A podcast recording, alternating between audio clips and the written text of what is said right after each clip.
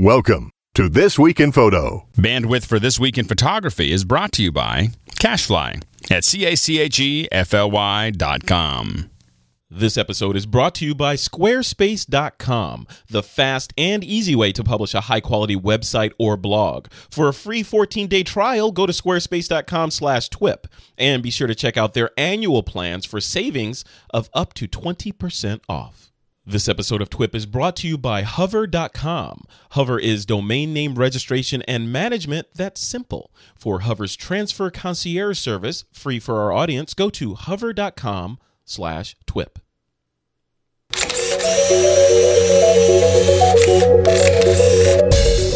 This week on TWIP, can you tell the difference between the Las Vegas Statue of Liberty and the real one? Well, if you can, tell the U.S. Post Office. Also, layers in Lightroom and an interview with photographer Matthew Jordan Smith. It's Saturday, April 23rd, 2011, and this is TWIP.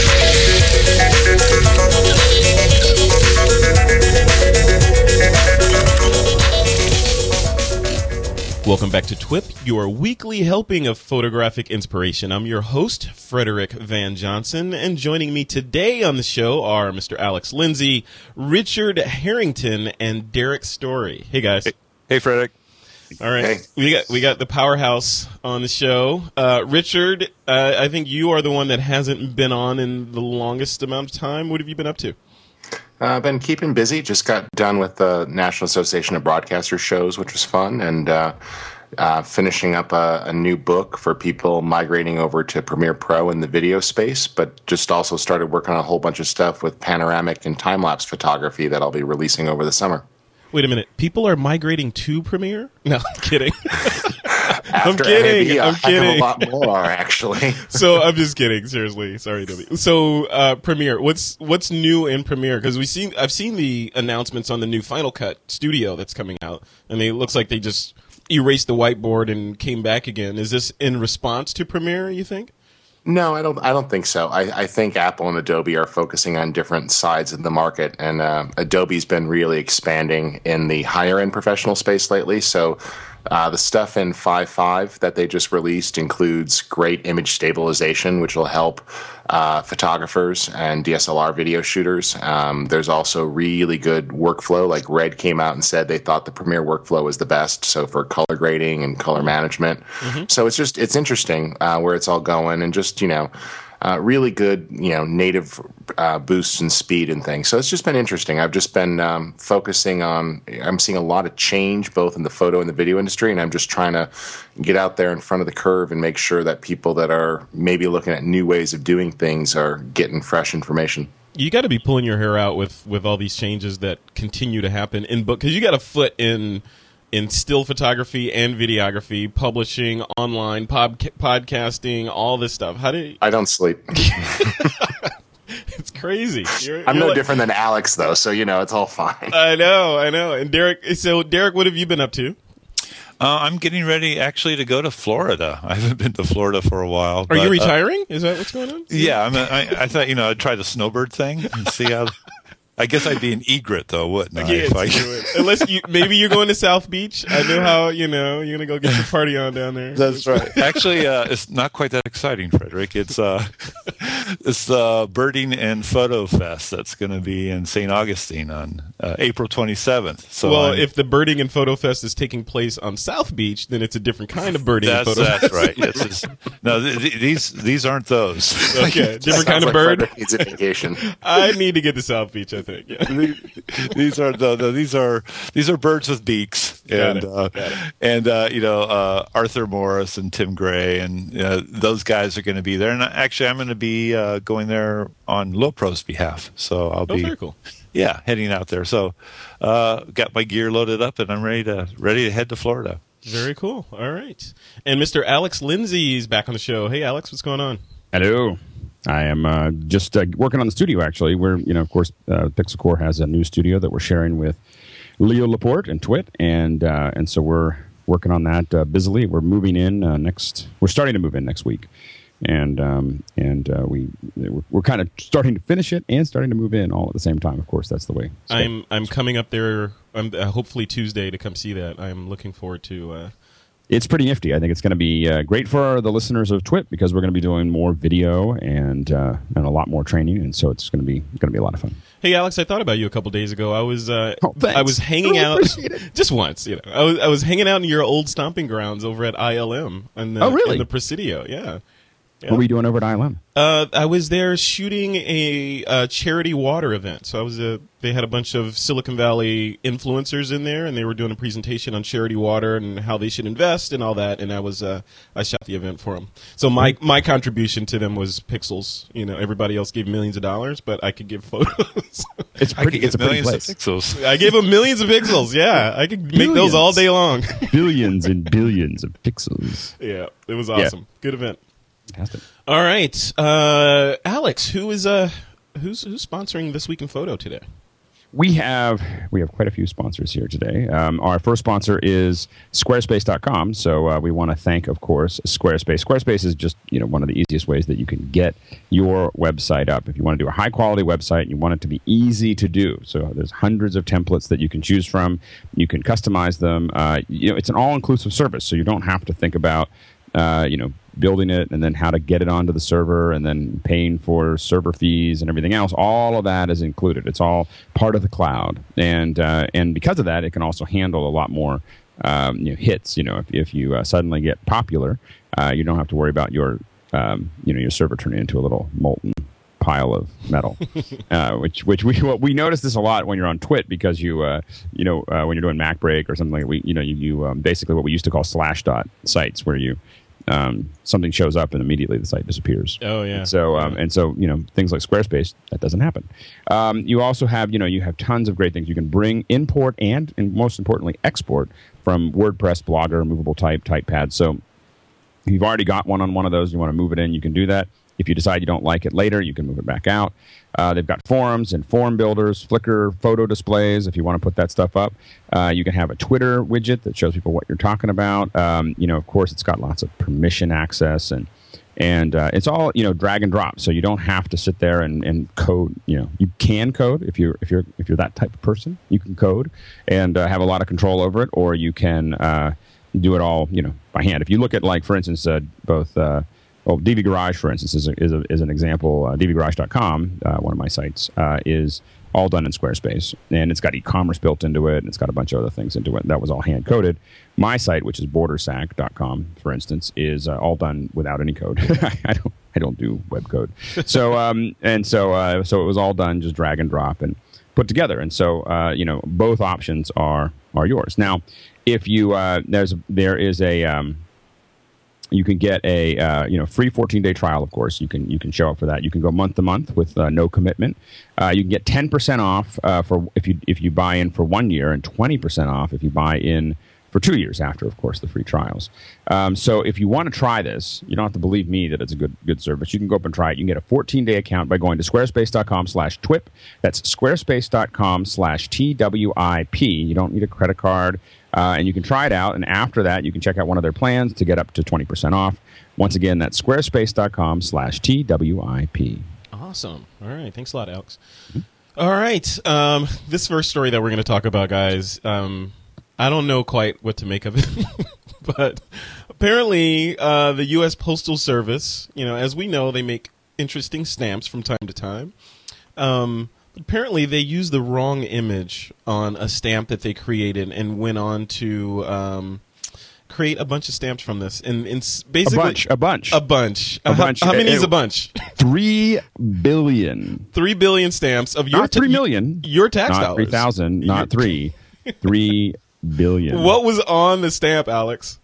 It was a is a picture of the replica of the Statue of Liberty in front of the New York, New York Hotel in Las Vegas. Eh, that's okay. That's awesome. I have pictures of that too. They should have board. used mine. You know, I have to, I have to say there have been times in Las Vegas where I have mistaken the Statue of Liberty in front of New York, New York for the real thing. That's awesome. It's like, uh, dude, how did I get into New York? Oh, oh well, Richard 5 a.m. Richard Ouch. Harrington, how did how did they make this mistake? I mean, like seriously, put yourself inside the back offices of the USPS and they're going through all these images that they could possibly use on a stamp and someone says, "This is it." You know, how, they, went- they, they they, went to a stock, they went to a stock photo website. They type in Statue of Liberty. They do a search, and you know, like most people who are you know underemployed, overemployed, underpaid, they just you know, oh, that one looks pretty, and they picked it. They never bothered to look at the metadata. You know, the metadata is buried on the page, and they just went with what looked good. And you know, hey, let's face it, it was built. You know, more modern than the other one, so it probably looked better in the picture. And Yeah. actually, it does look good on the stamp. That's what I was going to say. I mean, Yeah, I think a- they should just roll nice with looking stamp. They should It's roll a- with it's this a photo PR. illustration. they should roll with it and say, you know what, hey, you know, this is now these three, three billion stamps are collector's editions because you know they're unique. Is it like the upside airplane stamp they did that one time? yeah, or you know, hey, this was the the the fake Statue of Liberty was created in the United States of America, so it is part of America, you know. And Vegas, it's famous, so why not just keep it? You know, make it the Vegas stamp.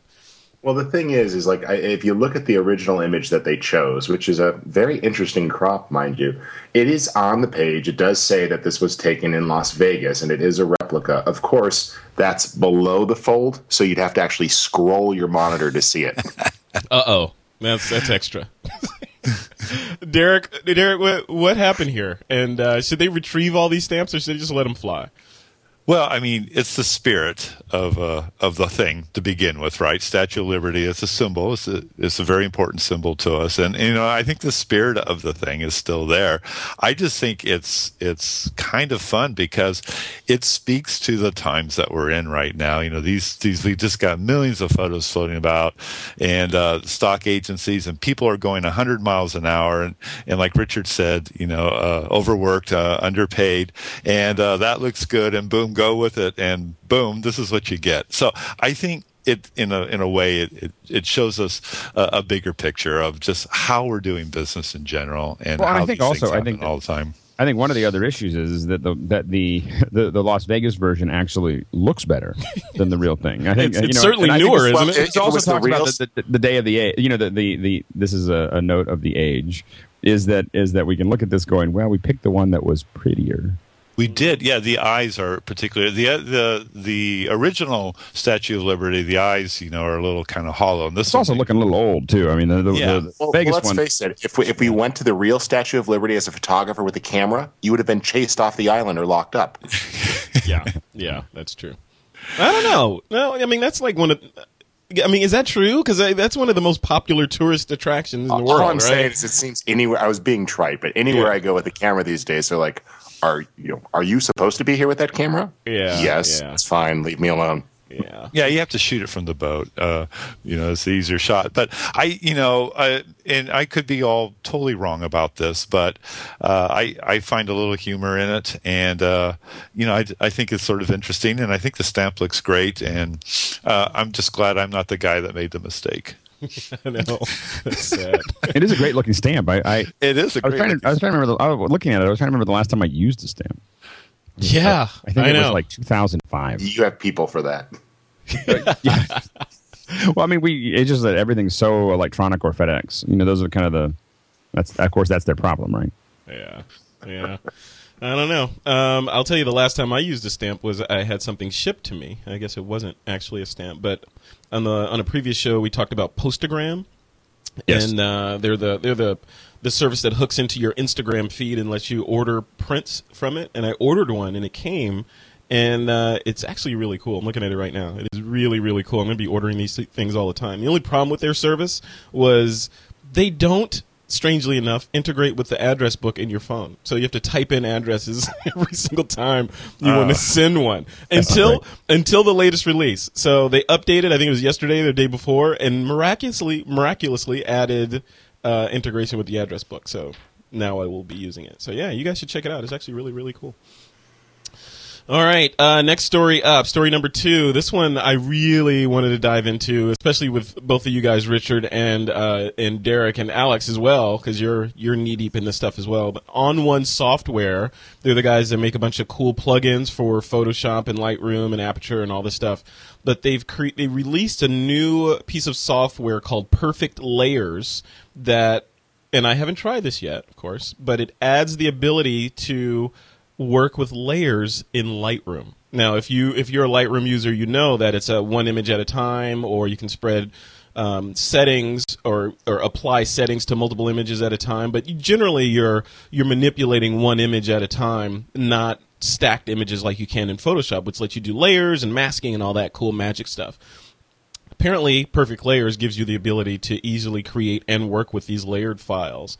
All right, let's throw it to uh, Mr. Derrick Story first. Is have you looked at this, Derrick? And, Yeah, And yeah. what what do you think? Is this going to change the way? Can I can I throw away Photoshop now and just work directly in Lightroom?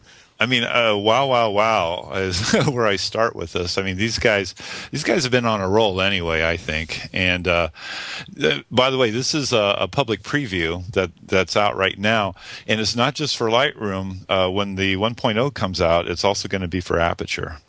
And uh, and then Bridge also. So this is this is going across all the major non-destructive photo apps that you're going to be able to uh, import layered documents that you already have, and then do fun little layered things uh, right within your Aperture or Lightroom environment.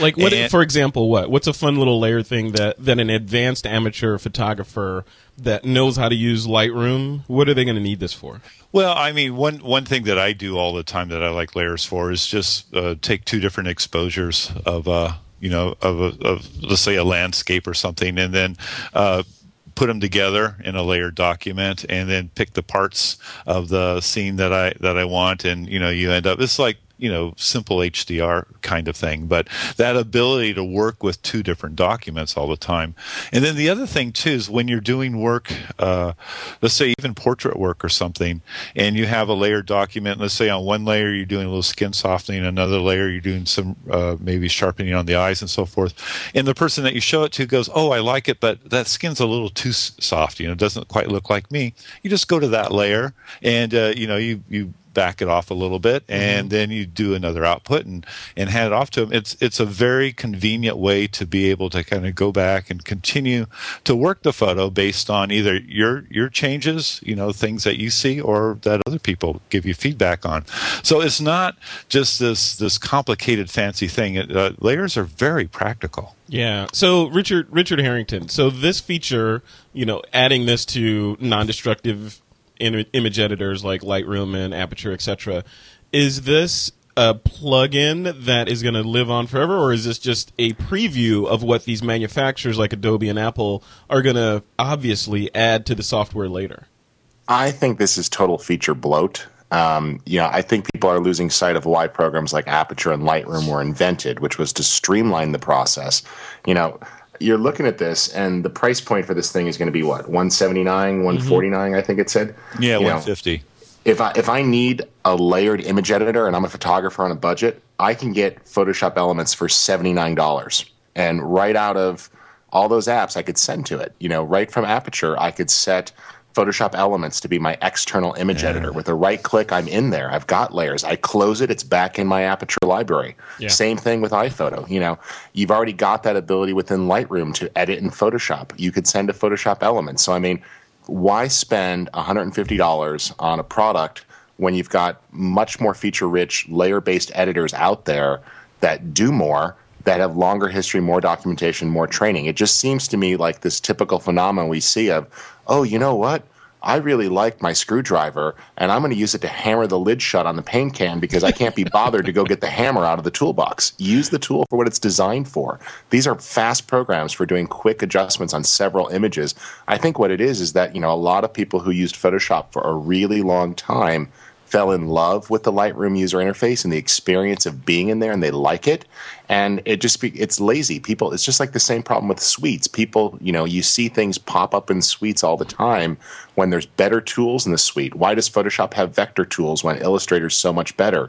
Well we give you the bare basics of vector tools so you have them and you don't have to leave photoshop how about we just make the vector tools better and you switch to illustrator when you But- need vector tools Yeah. But isn't that one of the problems that why Lightroom was created? So Lightroom was created because photographers don't need all the crap that's in Photoshop. They just need So a very you- select piece of it. But now, So if- can if it be need- that that's you need- growing? If you need layers for seventy nine dollars, go to Photoshop Elements. I mean, it does photo merge. It does all these great features that you need. Yeah, Well, panoramics. I, I, you know, I, I rarely disagree with Richard, but I, I do this time on this particular feature because, for instance, uh, you know, I use Aperture a lot, and the uh, the whole round trip mechanism in Aperture three to the latest version of Elements is has been broken. It doesn't it doesn't work very well, and it's not a, what I consider a pleasurable experience uh, whereas if I had a plugin that did just one thing that I that I wanted to do that I could choose to use or not use,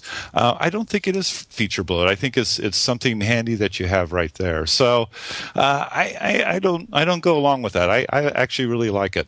Alex Lindsay, where where do you fall on this? We got two two sides of the story here. Where where are you at?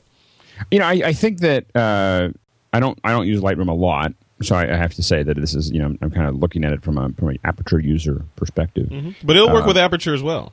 Yeah, yeah. Now for for from app from an aperture perspective, I, I love having layers. so so um, the or you know I don't really want a round trip out when I'm going through images quickly. So if I'm going through one image that I really want to clean up, I'm going to take that into Photoshop, and Photoshop elements make sense. Um, typically, what what happens with me is that as soon as I finish shooting um, uh, just about anything, I end up in Aperture and I go through and I clean everything up. Uh, at least do a first round of it and decide what I'm going to keep and not keep uh, fairly quickly. And round tripping stuff for everything uh, would would be painful. So I have to say that you know, I, I, hate to say this, but I'd say both. I, I mean, I want to have an external editor that's going to give me more tools when I really need to clean something up.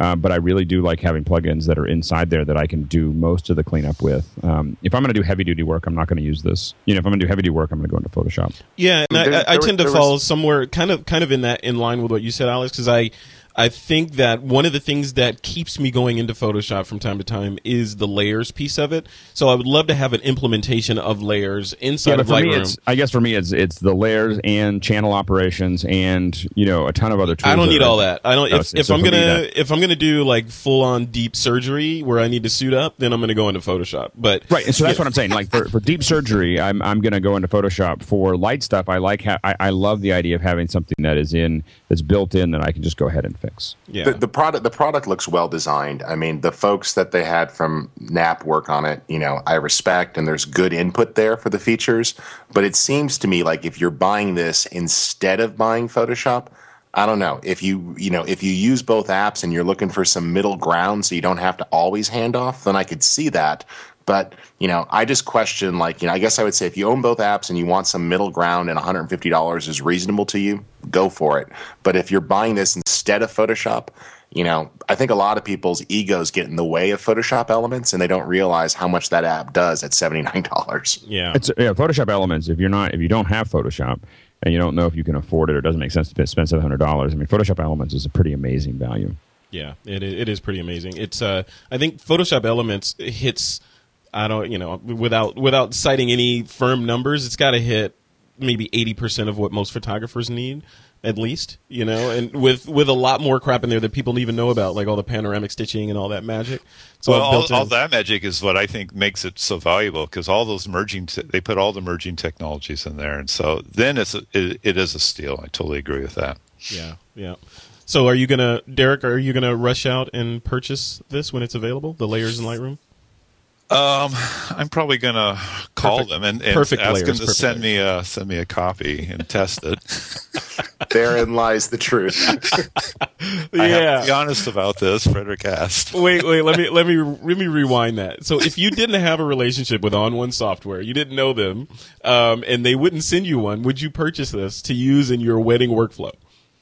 Uh, I would try the preview, and if I liked it, uh, I would buy it. Actually, you would buy it. Okay. Yeah, 150 is within my zone. Richard Harrington, I think I know the answer, but would you add this to your workflow?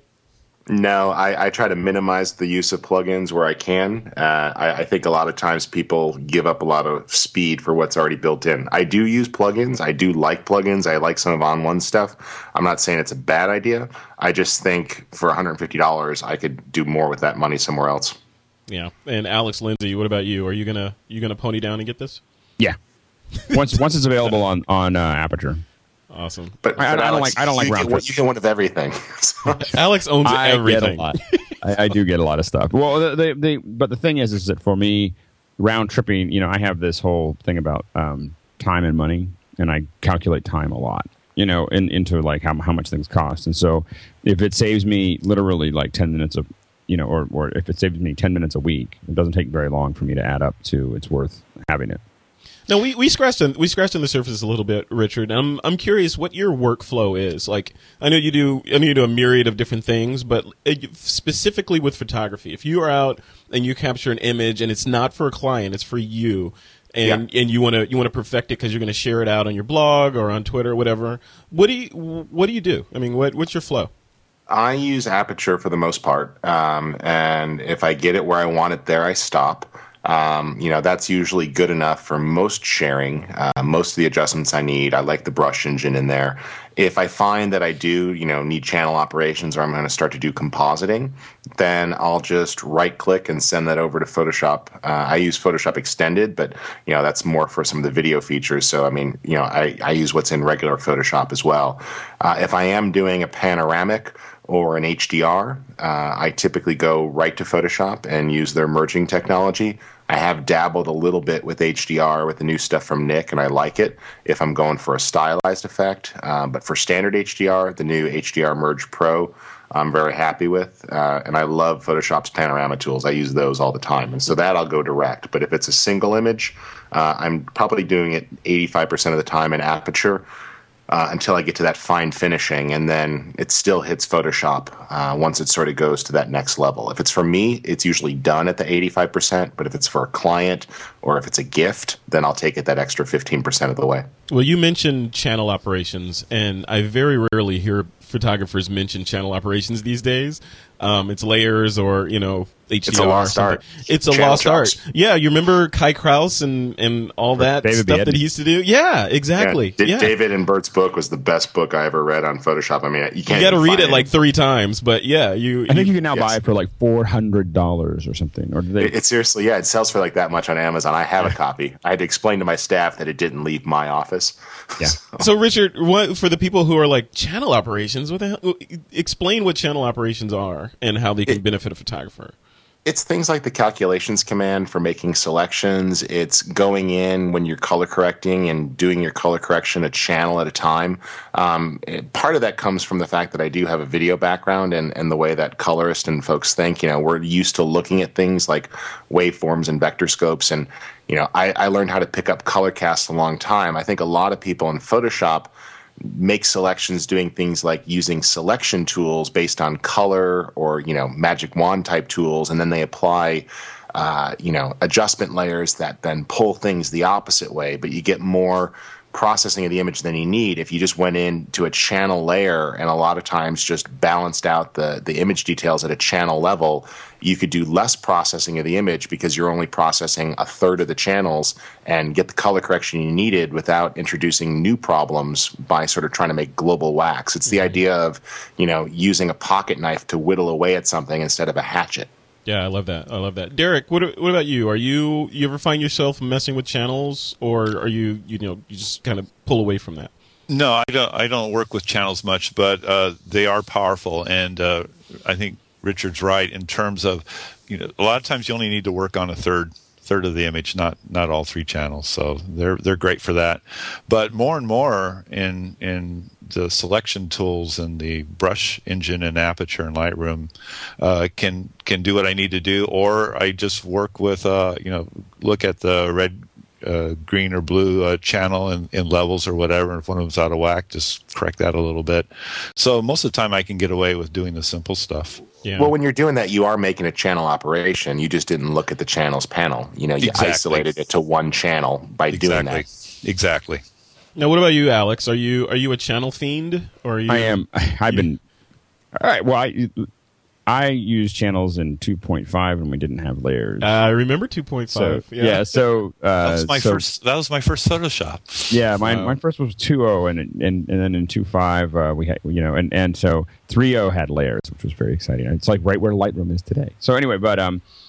Uh, but the uh, I, I we I do a lot of channel work, um, and to but do what do you really, what do you do? What, like what what's channel work? Like is it okay? So, color correcting so, or what?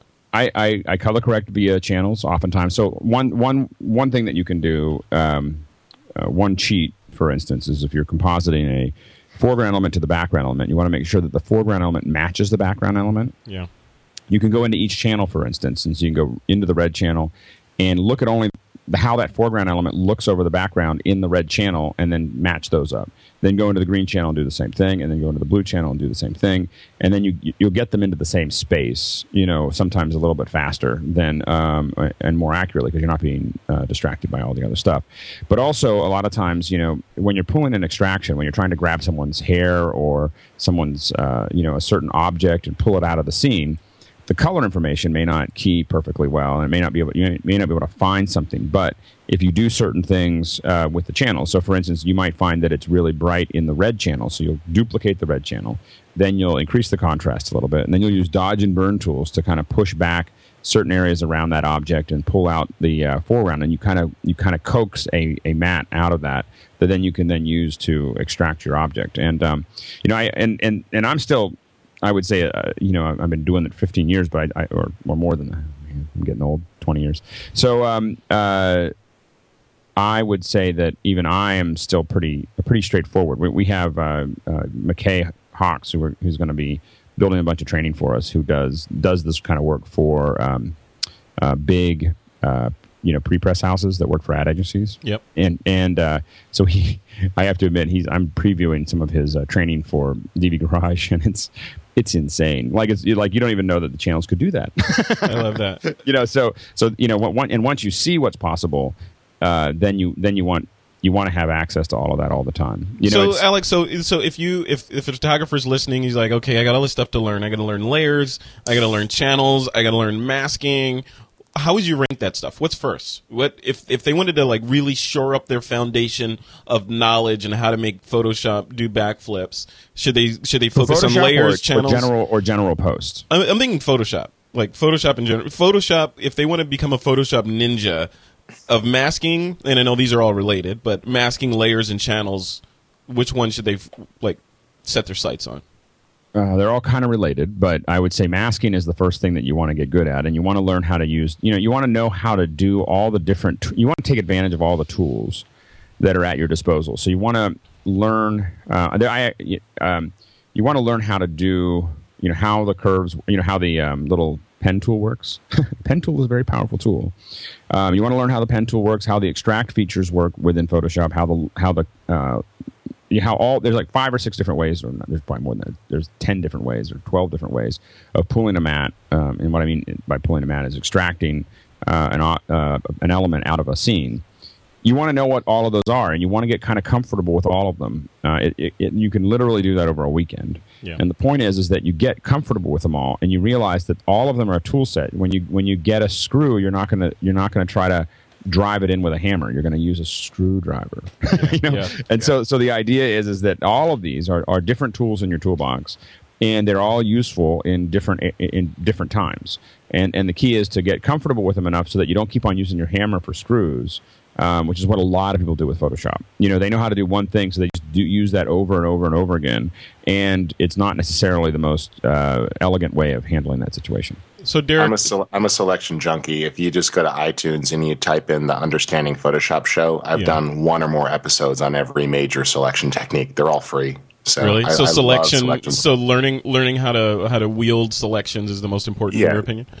I, I think that I think that's really you know if you if you can't accurately select it, you can't adjust it. So it does nothing else you do. You know, you get bad halos, you see bad blurring where people it looks fake, bad compositing.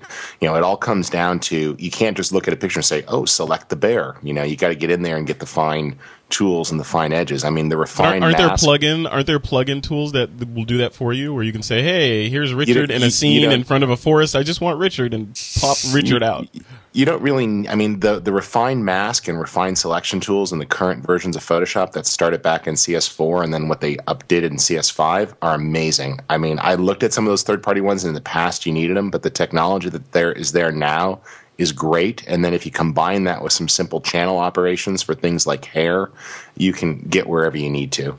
Yeah, Derrick, what about you? If you were to rank these, you know, masking layers, channels, even though they're all interrelated, where uh, where should where should I focus my time on to become a ninja in Photoshop? Well, I, I, mean, the first thing I'd say is, do you need to become a ninja in Photoshop? Mm. And and you know, so I I would back off there a little bit. I think, uh, you, for instance, uh, I think both Richard and Alex do a lot more posts than I do. So I'm shooting more photojournalistic style. I'm shooting more event stuff, and I don't I don't go in there and I don't do a lot of masking. I don't do. You a also shoot better than I do, so it's okay. and, and I, it's true. I do focus on trying to get it in the in the camera too. but uh, you know, I love we, that Derrick is like, yeah, it's true. I do shoot better than you do. it's okay. it's awesome. He's got more gray hair. It's okay. Derrick, Derrick is a little I, taller. He has a higher point of view. I'm sort of like what Moose was saying last week, which is uh, a lot of times if I find myself fiddling with a shot, remember, I'm not doing a deliverable for uh, an album cover for a client, right? I mean, th- this is where you really get into the, you know, that sort of thing. Or we have client or an art director that has specific needs. I'm not doing that. I'm saying this is the shot, and you know, here it is, uh, kind of thing. And so I'm more in what Moose was talking about last week, which is if I get two, three minutes into the shot, and I find that uh, you know I'm really at odds with it in post, then I probably think I I didn't capture it as well as I should have. Well, and I have to say that probably ninety percent of my corrections that I do for my uh, for my photos are all done in aperture. You know, like I don't, you know, 90, 95 percent. I mean, I really don't do that much for most, and I shoot a lot of, you know, shoot probably four or five hundred images a, a week. Wow. And um, and uh, of the ones that I keep, I shoot four or five hundred. There's probably fifty to hundred that I that that I give some level of stars. Like if I don't give stars to it when I import it, like you know, right after I import it, I go through them all, and I, if I don't give them stars, I'll never see them again. Like they're in they're in some kind of they're in storage, but I'm not going to go back. Um, and then if I, but of those ones, when I correct them, I very rarely, you know, I take them into Photoshop. You know, probably you know, it's a, maybe five out of a hundred. All right, all right, guys. Let's uh, let's jump into a, a, a special treat that we have. Um, we've got an interview with Matthew Jordan Smith, and uh, Matthew Jordan Smith has worked with A-list celebrities such as Oprah, Jennifer Connelly, Halle Berry, Britney Spears, Mandy Moore. Jamie Foxx, and the list goes on and on. He's appeared on the Tyra Banks Show, E Entertainment, America's Next Top Model, Good Day New York, and he's all over the place. So, uh, TWIP's director of content, Bruce Clark, sat down with Matthew at a photography conference up in Canada um, to pick his brain about all things photography. So, let's give a listen to that interview now. All right. Well, I'm here with uh, Matthew Jordan Smith. How are you doing, uh, man? I'm good. You? I'm doing very good. Excellent. Well, welcome to this week in photo. I appreciate you taking some time and sitting down to talk to our audience today. It's good being here yeah. in, in, Banff, Canada. In Banff, yeah. We're here at the uh, PPOC National Conference, or uh-huh. Canadian Imaging Conference, and uh, in the beautiful, majestic uh, Rocky Mountains, and it's a little snowy out here today, but just a little, just a little. Yeah. It's been snowing uh, all day yesterday, and, and still now coming down just a little bit, but it's beautiful. Yeah, is, is it your first time coming? First time being at Banff, and first time ever in my life seeing snow like this in April. yeah, it's a little unusual, but uh, good for the skiers. They yeah, enjoy it. Absolutely, so, absolutely. That's great. So for the for the folks maybe that don't know you or aren't familiar with Matthew Jordan Smith, give me the give me the elevator speech of uh, Matthew Jordan Smith. Tell me a little bit about. Uh, I've been I've been a photographer for 25 years. Um, spent most of my career in New York City, um, doing a lot of commercial work uh, in advertising um, for L'Oreal, Pantene, Olay, and shooting a lot of celebrities like uh, Vanessa Williams, Oprah. Uh, um, God, you, you name it, Britney Spears, uh, Mandy Moore, this goes on and on and on. Uh, little bit of everybody. That's great. But I love photography first and foremost. And, How did you get into photography? My dad. He gave me a camera when I was a kid. Yeah.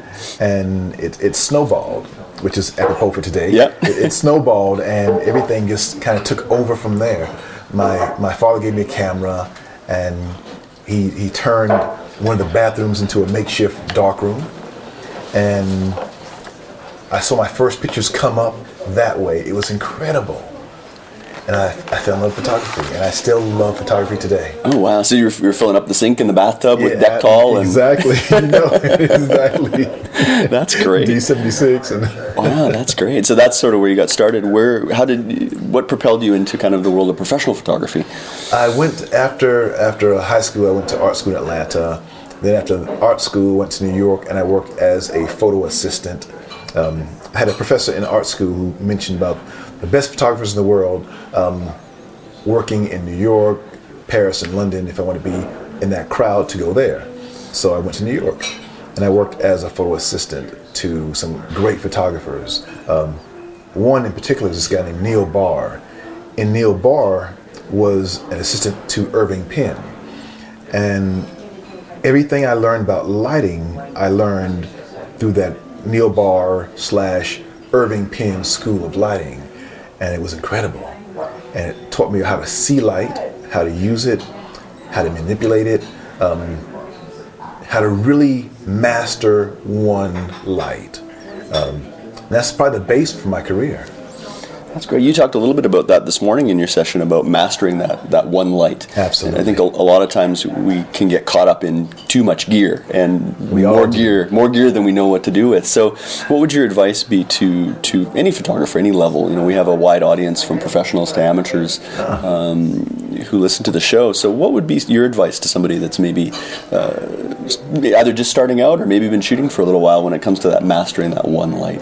The first thing is, is to start off by using, if you have 10 lights, put nine of them away. Okay. and really get to master that one light and, and figure out 10 different ways you can use it. At, I can give 50 ways to use one light because I've, I've done it so long. But find 10 ways to use one light. And when you stop and think about how to really master light, you'll learn so much about your light. You'll learn about the quality of light that you like, and then how to manipulate light to give you a small change that makes a big difference in your work. Excellent. What uh, what would be some examples of some different ways? Uh, maybe throw a few examples. Yeah, to use one light. What are some different things they could do with one light?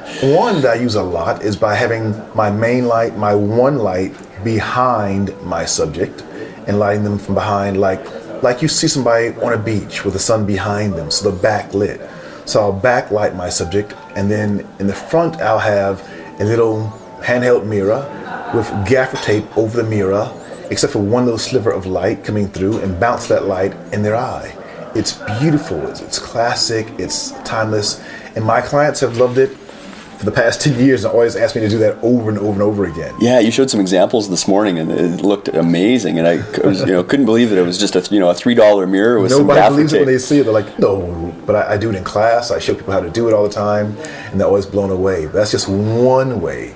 And um, when I worked for Neal Barr, uh, he came from again. He came from the Irving Penn School of Light, and I worked for him for a year. This is back in the '80s when I was an assistant, and Neal used one light for all these big campaigns he was doing, and he'd have different cutters and scrims and flags to block the light and cut the light, but it was one light. And I learned the the I guess how to master it and how to see light differently.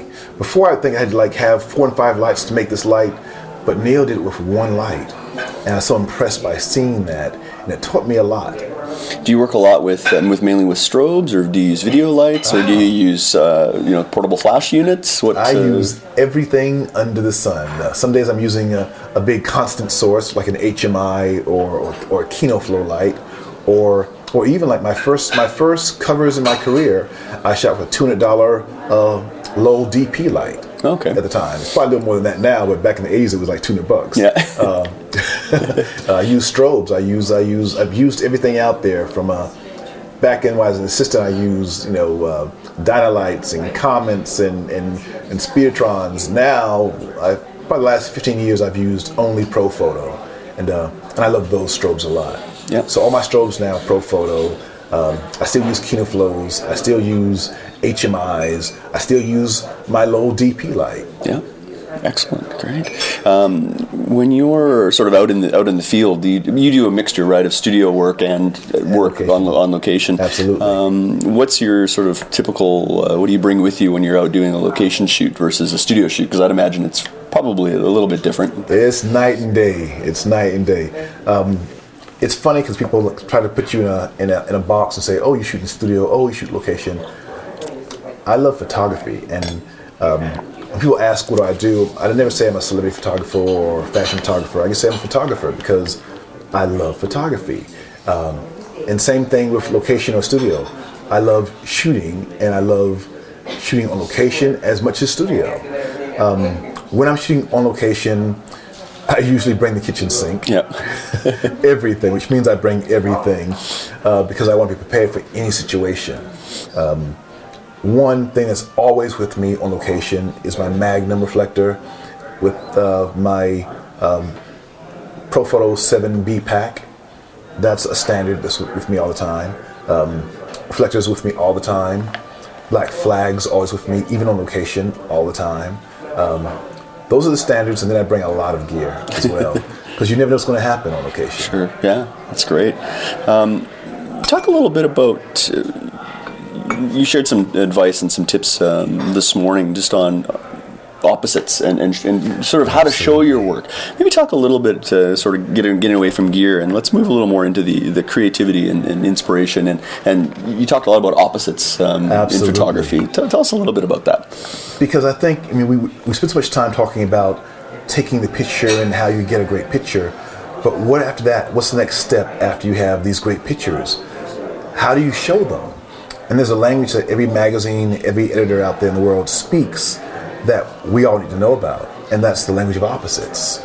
If you look through any editorial in a magazine, you'll see this language being spoken from page to page. And if you open a magazine, you'll have left page and right page. And look through your favorite magazine. It doesn't matter if it's a, a fashion magazine or a sports magazine or National Geographic or interior design magazine. But if, desi- if it's designed nicely, it speaks this language of opposites, where you have a big image next to a small image, or you'll have action against still, or black and white against color, or bright colors against muted colors. It's always this opposites thing going on. And this helps you see a page see a story better. So as you turn around, turn to the magazine, it's flowing much better and it makes your picture stand out this way. So as you're showing your images on your website or in your portfolio or on your iPad, if you show your images in this fashion, people get it better. It makes a bigger impact. So you always consciously have that in the back of your mind when you're doing a shoot of, of the idea of the opposites. I'm thinking about how people are going to see the images as well. So it helps me as I shoot as well. Because now, instead of, before I was doing uh, pictures where I just shoot an image and just thinking about the one image.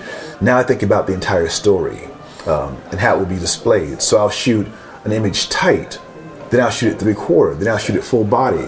So I have all these elements to help me when I edit the image and tell my story. Excellent, that's great.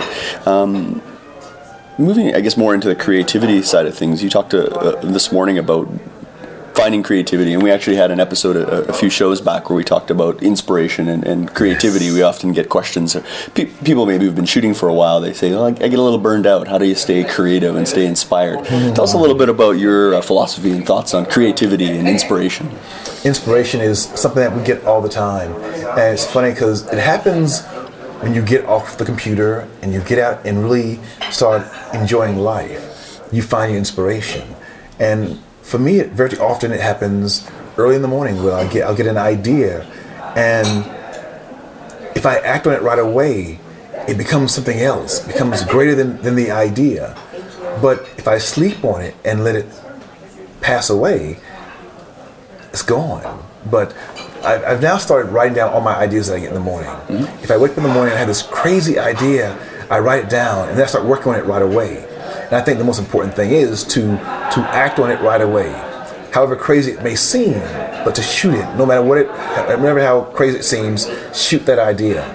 Like the like the butterfly story. I yeah, I was going to ask you about the butterfly story the that you shared this morning. The butterfly story was uh, an idea that came to me by going to this exhibit. Um, and I think when you get out and enjoy life by, by going to exhibits and plays and just experiencing life to the fullest, be it going to the, go skiing, whatever, you'll be hit by something that, that moves you. And when you find that thing that, that inspires you, you find your joy. And you put that in your images. That butterfly story I showed this morning, I went to this exhibit and I was in this room that was filled with butterflies. And it inspired me so much that I came back and I called my team my team is my, my crew that helps me um, develop my images. The team stands for Together Each Achieves More. By calling my team together, they help me bring my idea to life and I made this butterfly story that you guys saw this morning. Yeah, those are some And, great uh, images. Love you. those images. Are those uh, up on your blog? They are. Oh, they great. are. And We'll link back today. Oh, we'll link back to that in the uh, in the good. show notes for this Sounds episode. good. Yeah. that story came from me going to an exhibit that I didn't want to go to at first. But when I got there, I was so moved by this one room that I had to put it into a story. That's great. And that's how it hits you. And you you uh, shared that work, and it was uh, published in a was it a photography competition? Tell us a Actually, little bit. about different ones. Uh, the first one was in Europe, uh, the Masters Cup, where the image placed and it got a lot of recognition. And from me putting that image in that that contest, uh, an editor saw it from Zoom magazine, called me and did a story on me. So after the story happened, they liked the images from my story so much they called back again and wanted to use me for the cover of the magazine. So then I got a cover of Zoom magazine and the story on me. So then the ag- magazine comes out, and um, a gallery in Italy sees the magazine story, and they call me. And they want me to have a show in Brescia, Italy. So then I have a show in Brescia, Italy, showing my work. So then next year comes around, and another gallery saw my show a year ago in Brescia and wants me to have a show in Verona. So all this came from Just kept me- rolling. It just, keep- it just keeps going, keeps going. Um, I added another shot from that same story into an exhibit in New York, and when I get to, to the opening, they used it was like it was a group show in New York at this gallery. And when I get to the show, they have the opening image is like a block long and this big gigantic banner, and it's my picture from the Butterfly series that they chose as the opening image to the, to the exhibit. Wow. Which I didn't know until I got to the exhibit. I'm like, oh my god, That's my shot. that's my shot. So it was a great feeling, and um, and all that came from me following through on the inspiration I felt by going to that exhibit and seeing this butterfly exhibit. And very often you can talk yourself out of these ideas, like, oh, it's a stupid idea, nobody's to get that, and that could have very easily happened from the butterfly story. So I'm like, oh, nobody's to see pictures of this butterfly, but I did the story, I followed through, and it became bigger than I could have ever dreamed That's cool. and led to so much. Yeah, that's excellent. And that's how it happens. Just kept rolling. One thing leads to another one thing. One thing leads to another, leads thing. to another. Yeah. Tell me a little bit about um, how you, I mean, you shoot a lot of celebrities, and uh, how did that all come about? How did you, wh- who was the first celebrity that you ever photographed? It's a funny story because um, I was shooting a lot of models and uh, um, not doing celebrities at all. And this magazine called me. They had they had hired another photographer to shoot Halle Berry. This is years ago. This is uh, back in the in the uh, mid '90s. They called um, this photographer. To, they hired a photographer to shoot Halle Berry. And the day before the shoot, he got a big advertising assignment, so he turned the job down for the magazine. So the magazine calls me and says, "We want you to shoot this job." Um, it's Halle Berry. We know you don't shoot celebrities, but we know you can do it because we love what you do with models. We love your beauty light. Um, just do the same thing you do with them. So I shot Halle Berry for my first cover, and I was so nervous. And um, I remember when she walked in the studio, she was beautiful, with no makeup on. She had on jeans, and she was just drop dead beautiful. And um, started shooting her. You can't get a bad picture of her. You No, she's, yeah. she's she's incredibly gorgeous. But we had this one shot where we had her up on this platform, and she couldn't get up there. So she just said, "Matthew, can you help me get up here?" So I had to pick her up, and I had her in my arms. I'm putting her up over there, and be like, that's probably my, the highlight of my life. You're like, I've got the best job in the world. I can do this. I can do this job. It's good work. So it, it was kind of cool. That was my first celebrity, and then after that, the magazine gave me. Um, after the after Halle Berry, they gave me Vanessa Williams. After Vanessa Williams, they gave me Oprah, and that just started the snowball. People were like, "Who's this guy who's shooting all these celebrities now?" And Then one thing led to another, and you know, here I am, 15 years later, still shooting celebrities. That's fantastic. Um, I was reading on your blog recently. You did a shoot. Uh, I don't know if it was recently with uh, Gregory, Gregory Hines. Oh yes, yes, yes, And, yes. um, that wasn't recently, but it's uh, one of my favorite shoots because it has a great story behind that. Yeah, tell us He a little bit of the story. A couple years ago now, but um, um, actually he passed away like in maybe like four or five years ago. Yeah. But uh, that shoot, he walked in and it's my first time shooting him, and he didn't want to be photographed. He had uh, lot of things on his mind that day, and he wanted to come in and be out in like five minutes. Sure. So he walked in, and he, he's telling me about uh, working with, uh, oh, loving the work of uh, Henri Cartier-Bresson, and he's telling me about how he loves his work and his work ethic, and how he walked around Paris shooting with one camera and one lens. And he said he sh- would shoot only one roll of film. I'm like, oh, I didn't know about the one roll of film thing. He's like, yeah, we should probably try that today. Oh, like, oh, no. oh no! This is where he's going with this story. So, and you're shooting digital at this time, I'm presuming, no, I'm or you, film you were shooting then. film? I was Okay. shooting film, and uh, he's looking. He's like, "Oh, what camera are you shooting?" I'm like, "Oh, I'm using an RZ." And he's like, "Oh, so you have uh, you know 12, 15 frames on that?" I'm like, "Well, I'm shooting 220 films, so I have uh, like 29 images on here, uh, 30 images." And he's like, "Okay." So as he comes out of his uh, grooming session, he starts counting down as I shoot him and he's giving these poses which aren't good poses and his mind's about getting out the door his agent's standing by the door with his briefcase and they're ready to be to count down and walk out the door so he's counting down as i'm shooting him and I'm trying to talk to him and get his mind off of counting but it's not working so then i go back to my research and i believe in doing research before every shoot Yeah, that's what I was going to So- ask you about. It's sort of leading into this is a research, and getting to know your so clients. important. So you know who you're shooting, and you can use this research to help you get better shots. This is how it saved the day on this day. So we're doing the shot, and we're counting down. I'm down to like the last four frames, and I have nothing before this. I have nothing. So the last four frames, I stop. I said, Mr. Hines, I'm like for the last four frames, can you just close your eyes and imagine you're in an elevator tap dancing? And he stops and looks at me and says, How the hell did you know I do that? I had read this little small article where he did this interview and he was talking about the love of that sound of being in an elevator and tap dancing and how he'd do it all the time when he was by himself. So he stops, he says, Wait a minute. He goes down, takes off his shoes, and closes his eyes and comes up and gives me this shot like this. With his eyes closed and the hands together, with his shoes on his hands That's a great shot. and it was just magical. But that moment changed the shoot because then he stayed for another hour, two hours, and we shot so much stuff and had so much fun. And he forgot totally about walking out the door after, like, you know, finishing that one roll of film. Oh wow! It was just a great day and a great moment. And I know that research definitely saved the day.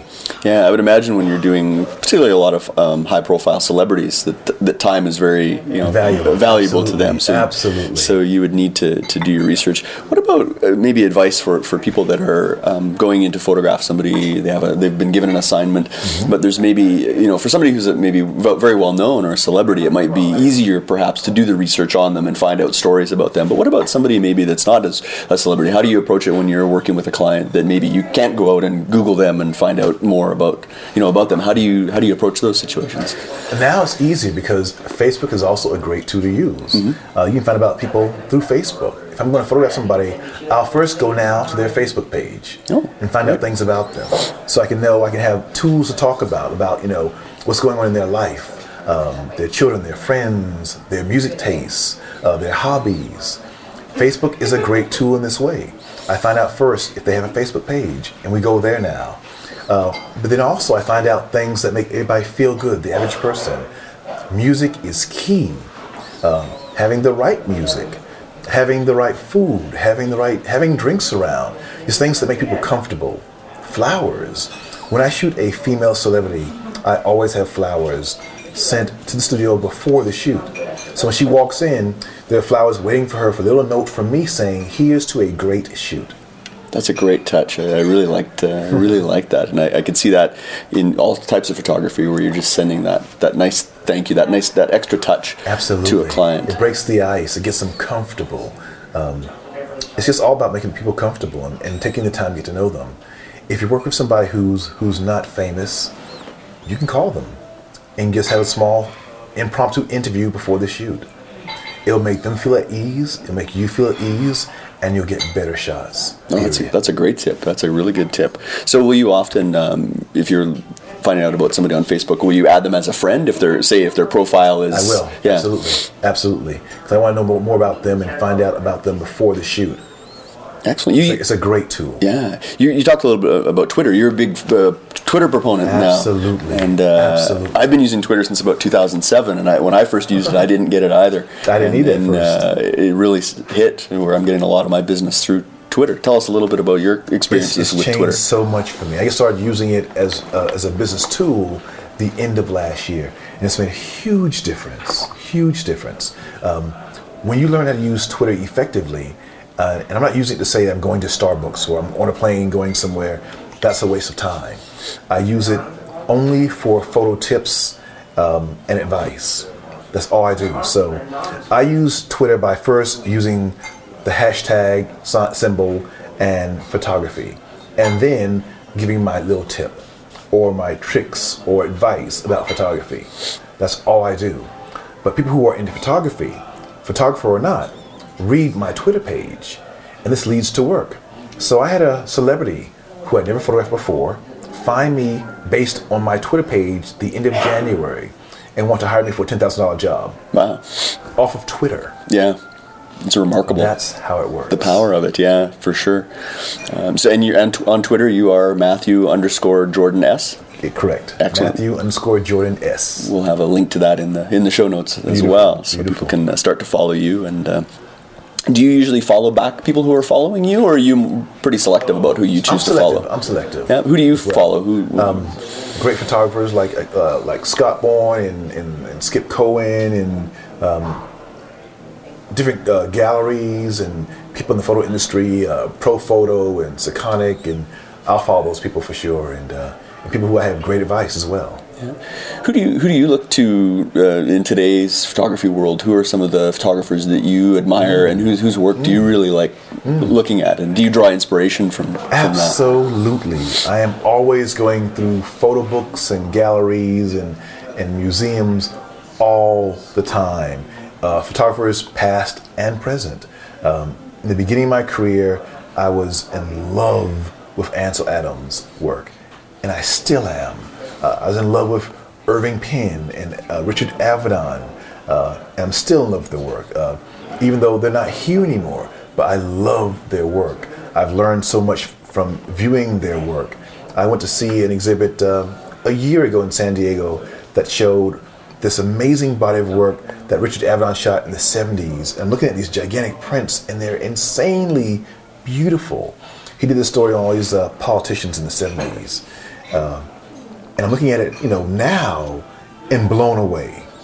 I want my work to have that impact long after I'm gone that his his work had on me a year ago. Yeah, there's some great Incredible. masters out there that I think sometimes get maybe a little bit overlooked, particularly by maybe newer photographers Uh-huh. nowadays, and, and maybe they feel that uh, you know I'm a, I'm a firm believer that you can teach a, a new dog old tricks. Yeah, absolutely. Um, and I think looking back and, and learning from some of those masters and uh, is really important. So Definitely important. That's, that's great to hear. Definitely. The new guys as well. I mean, I mean Steven Meisel and you know uh, whomever, but um, I love the old masters a lot. Yeah.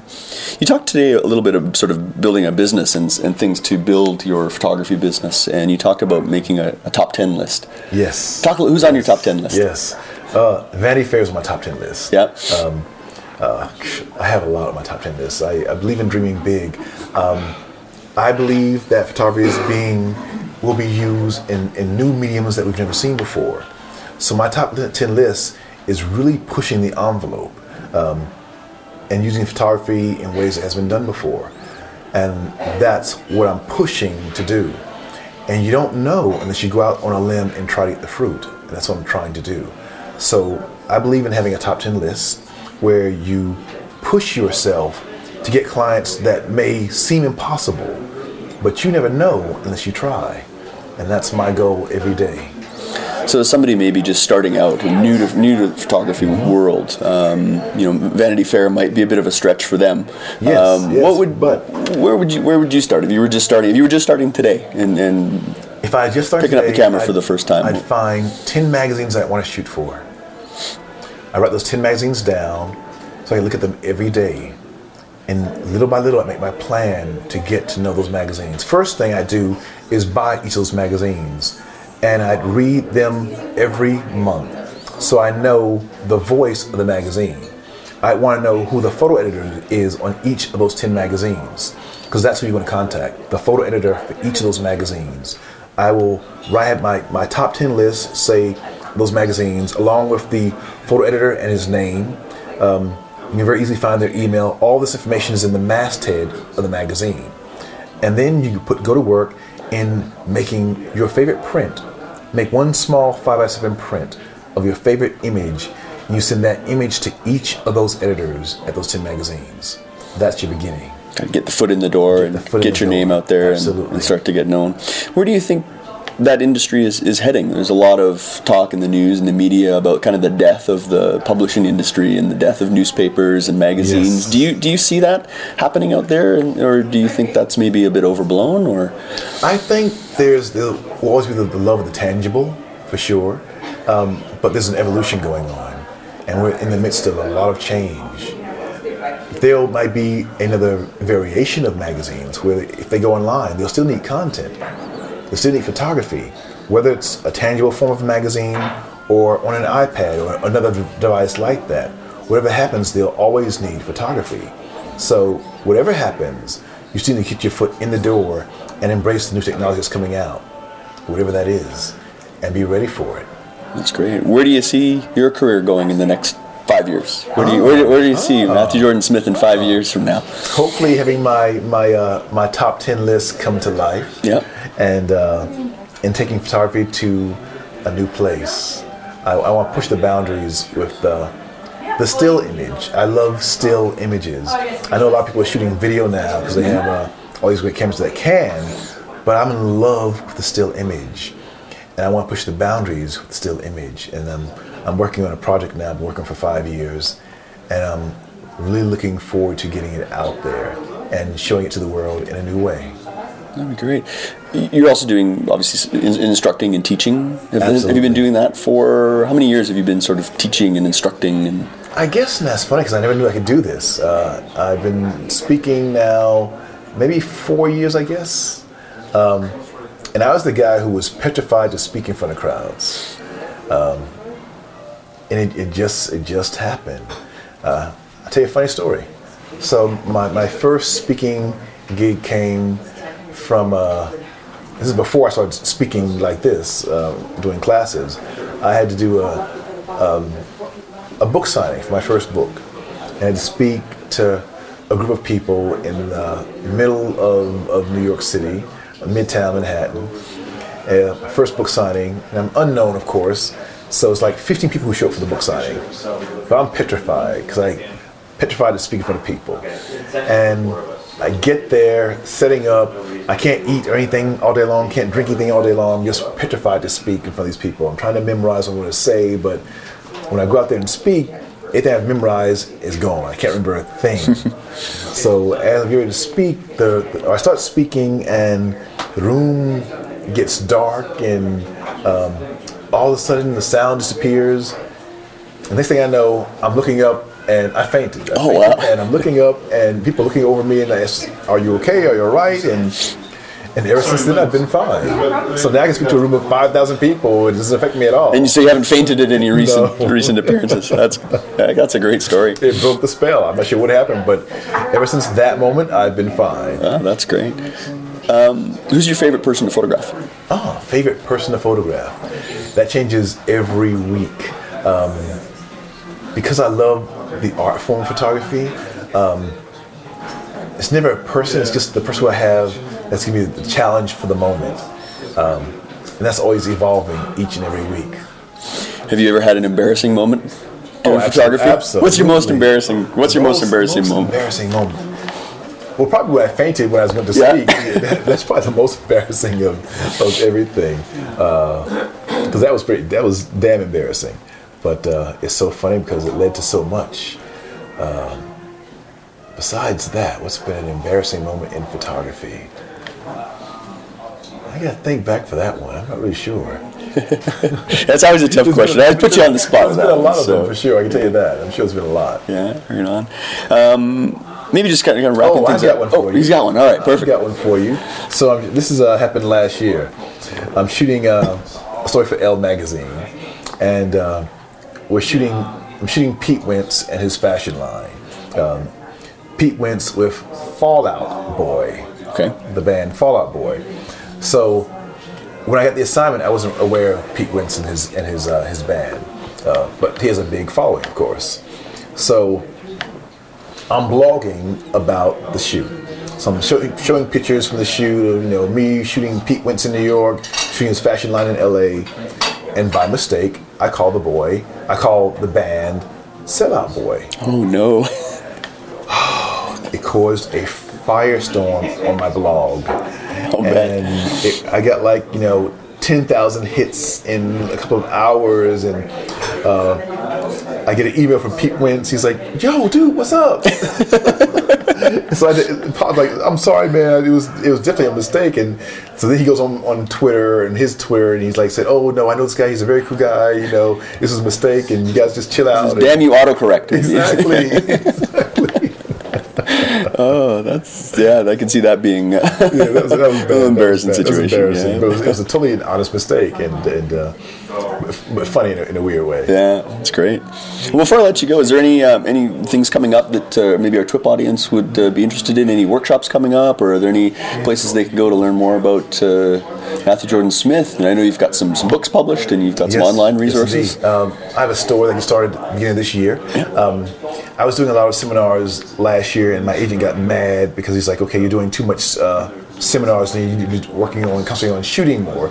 So I put all my seminars online through my videos.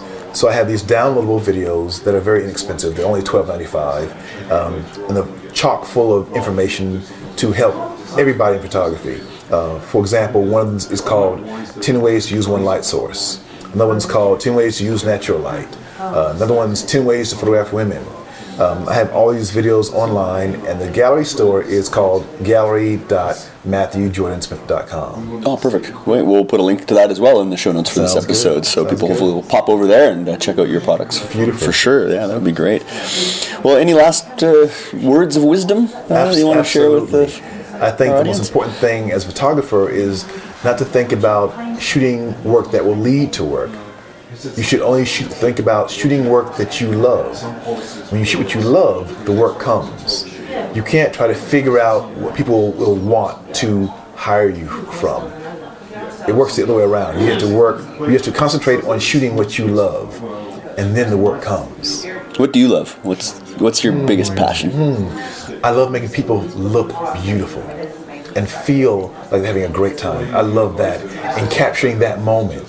That's what I love doing. Well, you do a fantastic job of it. So many of your images just have such a happy feeling about them, and they look clients look like they're enjoying themselves and having a, a great time. So that's fantastic, Matthew. I really appreciate you taking the time to uh, to uh, talk to the this this week in photo audience. And uh, again, if you want to learn more about Matthew Jordan Smith, you can head on over to his uh, blog. It's probably Absolutely. the best place to keep up with what's happening, and that's at Definitely. Matthew Jordan Smith. Dot blog- dot blogspot dot com. blogspot.com. com. Perfect. And uh, also follow Matthew on Twitter. He's at Matthew underscore Jordan S for all kinds of great photography news and tips. And uh, if you're looking for me, it's I'm at Bruce Clark on Twitter. And we'll talk to you next time. Thanks. Thank you. That was Bruce Clark interviewing Mr. Matthew Jordan Smith. And for more about Mr. Smith, be sure to check out the links in the show notes and uh, click through and check out his work. Uh, Uh, hey, Frederick, before yeah. we go on, I just I just want to give a shout out to Matthew because Yeah, go for it. Because I I know him, and I think uh, photographers out there that that haven't looked at his work, uh, you should. He he has a way of working with people that he really uh, when he when he takes a shot at somebody, he he gets them, and uh, he's a truly nice guy, and he's a great ambassador he shoots uh, Sony. He's one of the he's one of the the key photographers that Sony has uh, picked. You know, so when you go to trade shows, like if you go to Photo Plus uh, this fall or one of those big trade shows where Sony is showing, you can you can see Matthew and meet him because he's uh, almost always speaking in the Sony booth, and it's really worth your time. He he is a a, a good guy. very cool. Yeah, I hope to meet him one day. Maybe we'll see if we can convince him to come on the show as a co-host. Oh, That'd he'd be great. Yeah, I'd, I'd love to have him on the show. Awesome. All right, guys. Uh, hey, Alex, we've got another sponsor coming up. Who's uh, who's the other sponsor of this week in photo? So our other sponsor is um, is Hover.com, and Hover.com, of course, is just a easy, easy way to get your URL. Uh, you know that URL that you've been thinking about, and you want to register it. Uh, this is the place to do it. Uh, one of the things that, I, as many of us, uh, I think all of us here on the show have had uh, many experiences. Um, you know, getting our URL and um, and surviving what I tend to call the gauntlet you know, which is the uh, you know when you start to actually uh, go into the process of signing up. There's like, well, would you like this, and would you like that, and would you like that, and, and, and we can have eggs with that, and we can have. Do you want a mimosa? Do you want you know? And and you're like, all I want is a domain. You know, all I want is just, I just want to register my domain, um, and it could take like 50 clicks to to put that together. So instead of barraging you with all that, what Hover does is it focuses on not a ton of services. It focuses on making it easy to register and maintain domains and email. That's what they do. That's all they do. Uh, so you don't have to worry about being tr- them trying to constantly upsell you uh, on something else. Now they also this is pretty cool. They have a no hold policy. So um, they're, they're they're a bit old fashioned this way. Monday through Friday, 9 a.m. to 8 p.m. Eastern. When you call, you'll get a a live person. I know that sounds crazy. You know, the, the, so it used to be that when you called on the phone, when you called a company, you could talk to somebody. I know that, yeah, for all of you, this sounds probably just like an insane concept that there wouldn't be any buttons to push and there wouldn't be any, um, you know, there wouldn't be some kind of automated person trying to trying to figure out what you're saying and where you're trying to go. There's actually a person that you can talk to. So that's what they have there. Um, so they really uh, focus on making sure that you're going to get the kind of uh, you know when you need to figure out how to do something with your website they can help you. They can walk, walk you through it. They can help you of course set up email addresses forward email addresses redirect your domains to other website addresses create url extensions set privacy controls all with fewer clicks because you're not you're not trying to upsell you on everything. So anyway uh, definitely check this out. You can get 10% off if you use twip as a uh, as your offer code. And of course go to hover.com dot t uh, dot twip or, or actually hover.com slash twip. So it's H O V E R dot com slash T W I P. And if you then decide this is something you want to do, you can get 10% off by using, of course, TWIP as your coupon code. So definitely check it out. Hover.com slash TWIP. Awesome.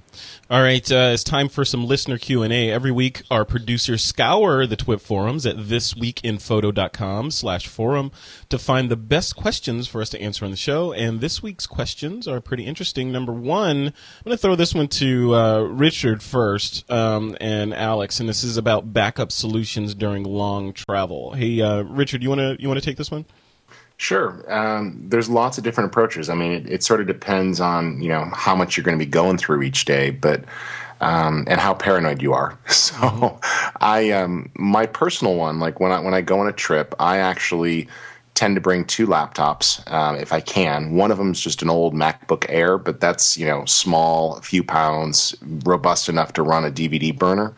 And uh, what I tend to do is I still will shoot on cards um, back them up to multiple drives using a disk cloning utility. And so I'll have you know two different type of USB drives uh, that are bus powered, easy to run, and I'll I'll do a double clone. And then if I'm really feeling paranoid or I'm going to be out for a long time, like if I'm traveling abroad, then I'll usually start burning things to optical disk as well. And then I'll usually drop one of those USB drives either into the mail, like FedEx, uh, on the way back, or give it off to a colleague uh, to carry back so they're not going all on the same plane. Yeah. And now, Alex, I know you you are pretty fanatical about backing stuff up. In fact, I've quoted you on several occasions saying that you you pretty much say if it doesn't exist in three places, it doesn't exist. Is that right? That, that's pretty much how I how I approach it. so uh, a lot of times when I'm when I'm doing these kind of uh, shoots, and it really depends on how much data he's going through, but uh, my typical way of handling this is that, uh, and on the road, sometimes it's hard to get to three places. Uh, sometimes it's only two. Uh, but I'll typically have, I'll get two brand new drives. Um, it's typically uh, for any kind of long trip, I'm going to get two brand new drives. I'm not going to reuse any drives. They're going to be identical drives. Uh, uh, it depends on you know what you use. all depends on. I think that in the, by the summer I'll be getting a, um, I'll be getting of course Thunderbolt drives. You mm. know, um, well, they I I uh, I went to Sonnet and saw they have a, a CF card reader that they're building for Thunderbolt drive for Thunderbolt. What what are for folks that may not know what that is? What's what's a Thunderbolt okay. drive and why is it so, important? So Thunderbolt, it's magical. It's magical. it is. So Thunderbolt is the new connect uh, connection to the Macs, and it'll be available on PCs later this year. Um, and what it is is it's a 10 gigabit per second pipe um, that you can stack stuff onto it, and you start, you know, thinking about what's possible there. Uh, and for video, it's obviously a huge deal for us.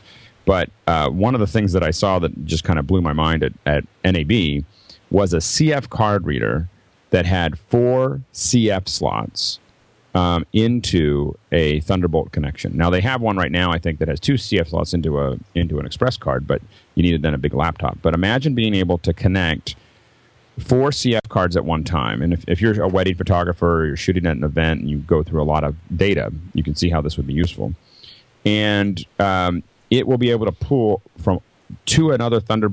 You can have in the chain. You can have another Thunderbolt drive, and you'll be able to pull all of those CF cards at the speed that the CF cards can read. I mean, so if you have a 60 mega, megabyte per second CF card or a 30 megabyte per second, it'll pull all of them. All if you have four of them, 120 megabytes a second, it'll pull them all off and put them onto the drive. So you know, you don't have to. You know, I, I don't know how many times you guys have been in my situation. You come back from a shoot and you've got eight CF cards, mm-hmm. and you know it's it's going to be an hour or two of of uh, of transfer to get them all off. Imagine being able to put four at a time in and pulling them off as fast as one would pull off, uh, and generally faster because this is going to be a faster connection than your typically than your FireWire or um, I mean effectively than your than your FireWire or your USB. So anyway, the point is is that that fast stuff makes it a lot easier. But the, the bottom line is is that you know I usually carry these these these drives. I I generally don't want them to have if I'm traveling, I don't want them to require an external power source. So they're always bus powered because I just don't know wh- whether you know what my power situation is going to be. Um, and so, um, and then I have one of them is my art is my uh, my library for Aperture, and the other one is the Vault. And so, what I do is I put everything onto the on the library, and then I vault it every night. And so, I have two two different drives that are that have all the same data.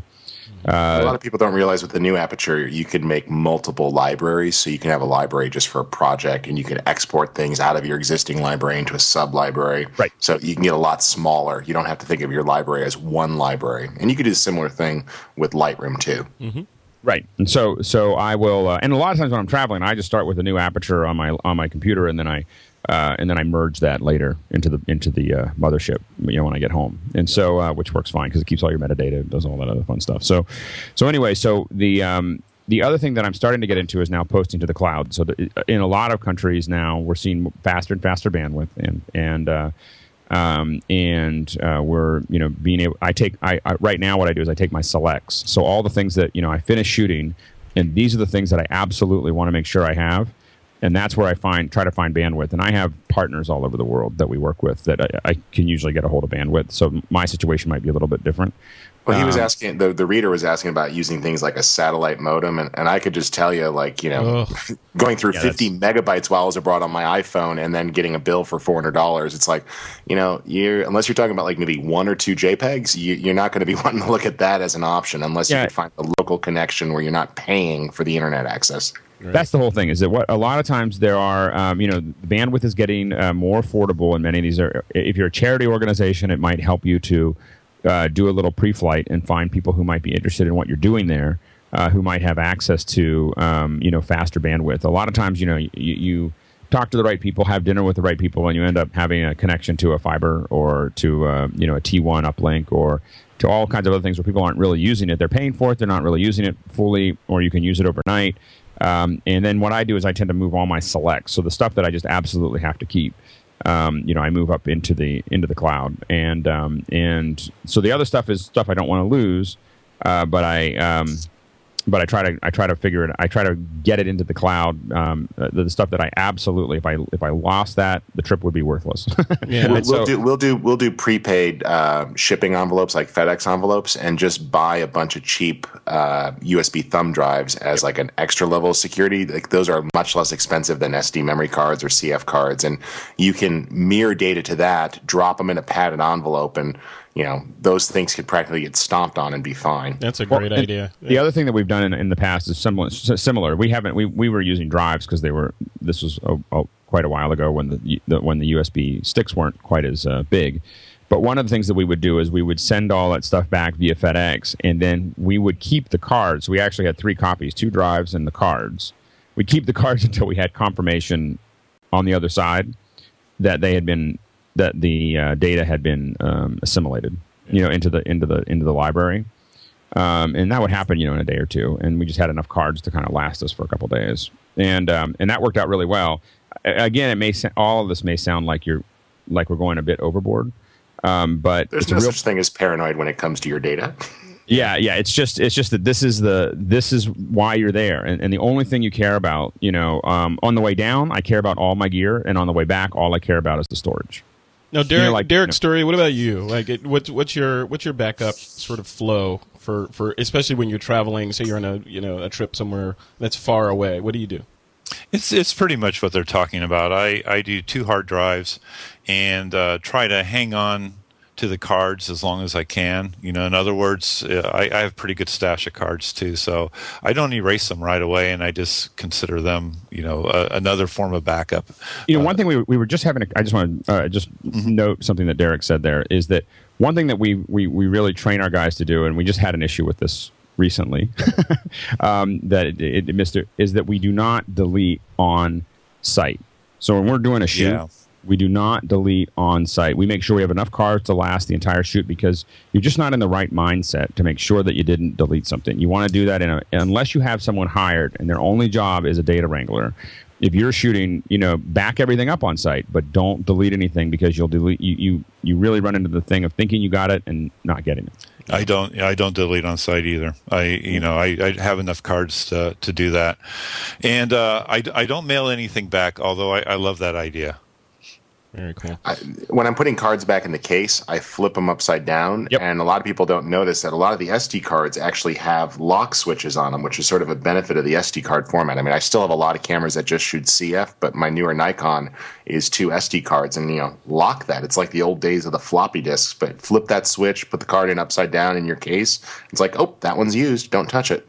You know, and it's funny. You think that you're. You know, I thought I was. I was being very creative by putting them all in upside down in my little Pelican. Pelican makes these little these little uh, watertight cases for your CF cards, and I have a whole bunch of these.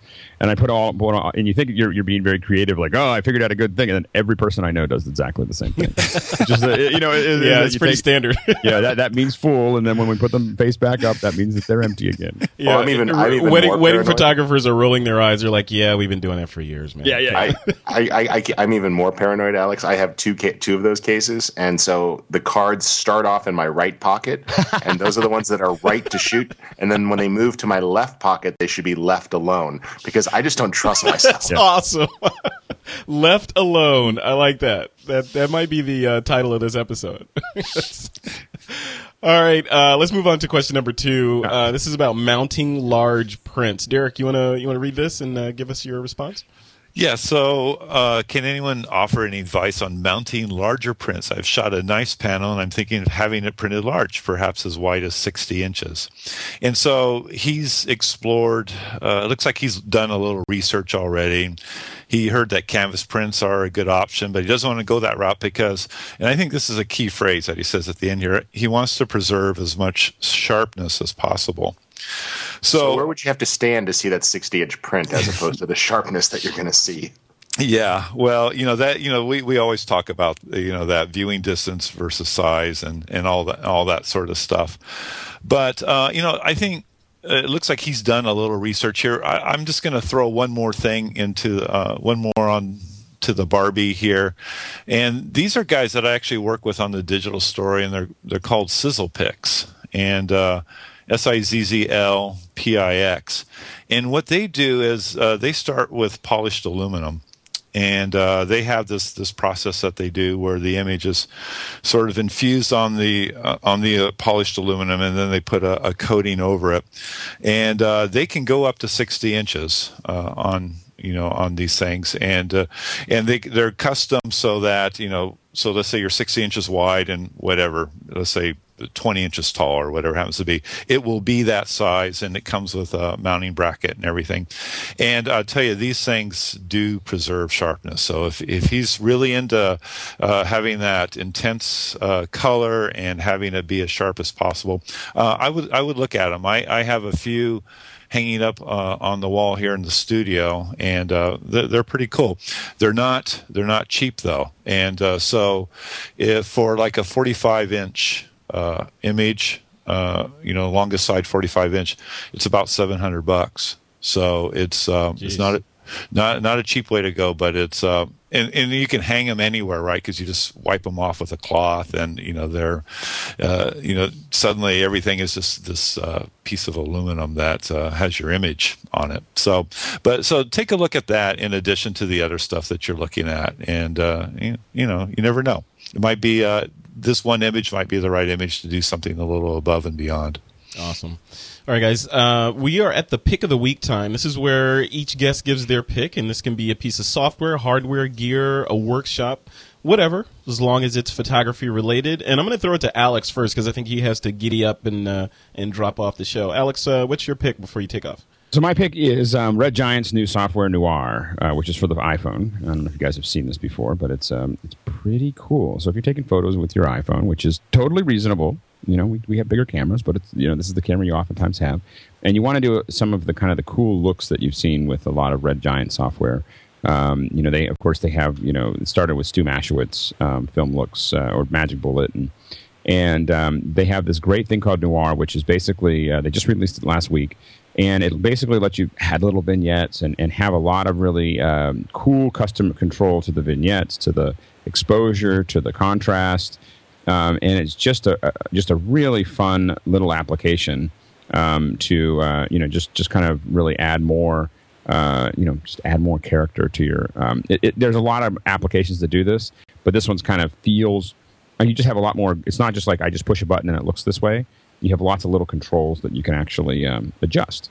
And you know, it's it's an iPhone app, so it's like two ninety nine. So um, definitely a lot of fun to play with, um, and you really start seeing how far a lot of these iPhone apps uh, can go. So anyway, Noir from uh, Red Giant Software, you can get it on the iTunes uh, Music Store. Very cool. All right, Alex, thanks a lot for that. And you got a you got a mosey, right? I got to go to the studio. We got meetings. All right, cool. Thanks, man. All right, thanks. Yep. Bye. All right, Richard Harrington, what is your uh, pick of the week? Do I have to limit it to one? You no, uh, you know what? You can go for two since it's been so long since you've been on the show. I'll give you two. Okay, I felt bad because one of them was expensive. The uh, the expensive one is a new tripod head I saw at NAB from Manfrotto. It's got this really long name, but if you just search for Manfrotto M8 hyphen Q5, it's this uh, tripod head that sort of does both photo and video modes. It works for panoramic. It can tilt. It can go to 90 degrees. You can flip it into video mode, and you got a nice fluid head video style tripod with resistance, and then flip it to photo mode, and it works great for panoramic. It's got all the the degree marks on it and leveling, multiple ball levels. So it's really kind of cool. Uh, I, am annoyed because I just brought a new head, and I'm turning around and buying one a week later after I saw this. But uh, it's about 390. It's a little bit back ordered because they just announced it, but it's pretty cool. And then um, the flip side of that, uh, hate to do another iPhone app, but I was just shown this yesterday and I love it. And you probably already are using it.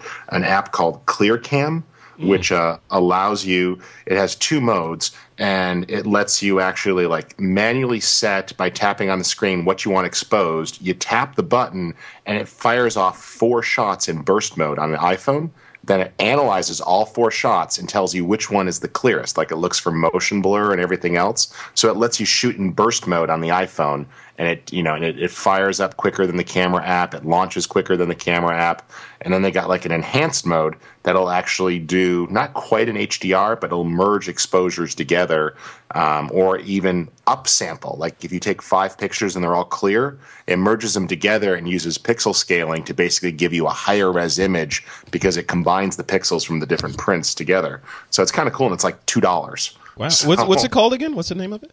You're going to go download it now, aren't you? It's called uh, ClearCam, C L E A R C A M, and uh, it was shown to me by my friend Abba Shapiro, and it's just awesome.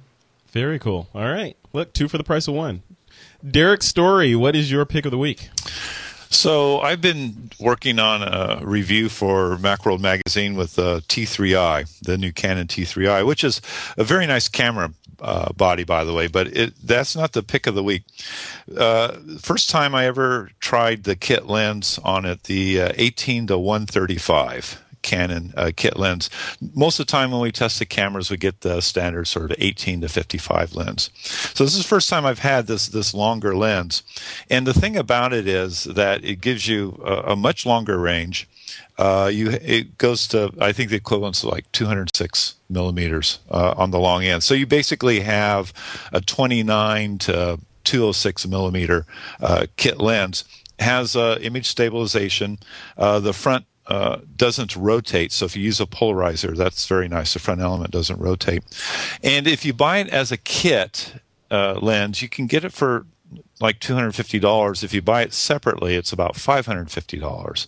So the, the reason why I bring it up, if you're thinking about getting a, a new 60D or a new T3 or a new T3i, and uh, you don't have an extensive lens collection already, uh, I've been shooting with this lens for about a month, and, and I really like it. It's it's light, it's balanced on the camera, it has a, a good performance, and uh, it's I think it's a steal at 250 bucks. It's a really good lens. Very cool. All right, and we'll uh, we'll stick a link to that in the show notes. And my pick is um, kind of tangent- tangentially photography related. It is my business card. So a lot of people ask me where I got my business cards printed, and they are uh, they're letterpress business cards. And I went to this place called Dulce Press out of New York City, and basically uploaded them to them an, an Illustrator file, and they sent me back some really cool looking business cards. So they are uh, they're they're reasonably expensive. Though letterpress cards are they're reasonably inexpensive. Though letterpress cards are expensive in general. I think these things cost me just shy of a dollar a piece or something something like that. But they make an impression when you hand them out as a photographer, especially because it's like first impressions. You give them this thing, and it's not a business card that they're going to feel like they want to throw away. So um, I would definitely check them out. I'll put a link to them in the show notes, and uh, yeah, definitely check them out. Dulce Press for letterpress type things. They also do all kinds of crazy things like invitations and all that stuff, but uh, the uh, the business cards are what drew me to them. Do you, do you ever find yourself, Frederick, now that you usually those going, ah, you know how to get a hold of me. You don't need one of my cards. you know, I actually have. A selective. I don't have one of those cards. I have three tiers. I have three tiers of cards. So I have that card that you know that you see in that photo, and then I have one that's not quite that nice but looks the same. that's much less expensive that I hand out, and then I just say, you know, hey, you can find me on Twitter. Well, th- th- there is one more level, and I actually have this card, and I shouldn't admit this. It's called the trade show card, and it doesn't have your email or your cell phone number on it. It just has the office number and the website. nice, nice, yeah, yeah, that's what you need, or a blank one. You know, I was saying you just need a blank one with your logo on it, and then you write your contact information, you know, on it, depending on the person you're giving it to. So. But you know, yeah, that's how that rolls. That's anyway, how that rolls. and on that note, we are at the end of another fantastic This Week in Photo. Uh, Mr. Derrick Story, where can people find you? Uh, look me up at thedigitalstory.com, and that's everything flows through there. And I just want to mention, Frederick, you're always nice. You let me mention this. Yep. That uh, our next big workshop that isn't full, uh, that we're just putting together, is going to be October 15th and 16th, and we're doing something special for this one, and uh, it's it's going to be fantastic. So if you if you want to do this, uh, if you're interested in it, just uh, write me at Derrick D E R R I C K at thedigitalstory.com, and I'll get you on the reserve list. They, they usually don't go public, so you usually have to get on the reserve list. But and the uh, only I- way to get on that list is to email you, or are there links on the digital story? no, you, ha- you have to email me because the, the site has too much traffic, and so then uh, you, you know it, it doesn't work that way. So Yeah. just uh, send me emails. The only way you can get on. So it's for TWIP listeners and digital story listeners. We keep it very keep it very much in the family right now. Very cool. Awesome. Thanks, Derrick. And Mr. Richard Harrington, where are you at online? Sure. Uh, well, a couple of places. The uh, the company's Rhed Pixel, R H E D P I X E L dot com, and uh, you can use Rhed Pixel on Twitter. Um, I have a personal blog, which is the lamely named Richard Harrington blog, but it was the only thing available. And uh, I actually just launched a new website uh, called Triple Exposure uh, that I'm doing with Mr. Bourne on uh, time lapse, HDR, and panoramics, and uh, which are the three areas that I love about photography. And we just started sharing our news and information. So that's at 3exposure.com, uh, the number three, and then exposure.com. And that just launched this week. There'll be new podcasts, and there's already some video tutorials up there. And aren't you doing an Aperture podcast or something with uh, with Travel Junkie Joseph Yeah. Yeah, I, I- I thought mentioning four places would be too much, but thank you for doing that. so, uh, yeah, if I if my interests weren't diverse enough, uh, as you picked up on the show, it seemed to be like everybody on the show today used Aperture except for you. So, uh, maybe it's a trend, or maybe who knows. But uh, yeah, uh, Joseph and I have been doing some Aperture shows. He's been really good and has been doing new stuff. I've been finishing up a book, but I've got a stack of images sitting here waiting for processing. And uh, what I've started doing more and more, I, I call them triage. anytime I find an image that I go, oh, I like this photo, but I don't like how it turned out. Let me fix it. I finally figured out that I should just start recording the screen. So I call those triage episodes, and I basically take an image that would have been a great image, and I try to save it, and I I show how I did it. Very cool. All right, rescue. All right, and if you're looking for Alex Lindsay, who had to drop off the show, you can find him at twitter.com slash Alex Lindsay. And to keep up with everything in the TWIP universe, just head over to thisweekinphoto.com. There you'll find links to our Facebook fan page, our Twitter page, and more. And if you're looking for me, Frederick Van Johnson, you can check out my blog at frederickvan.com or follow me on Twitter at twitter.com slash frederickvan. And with that, it is time to take that lens cap off.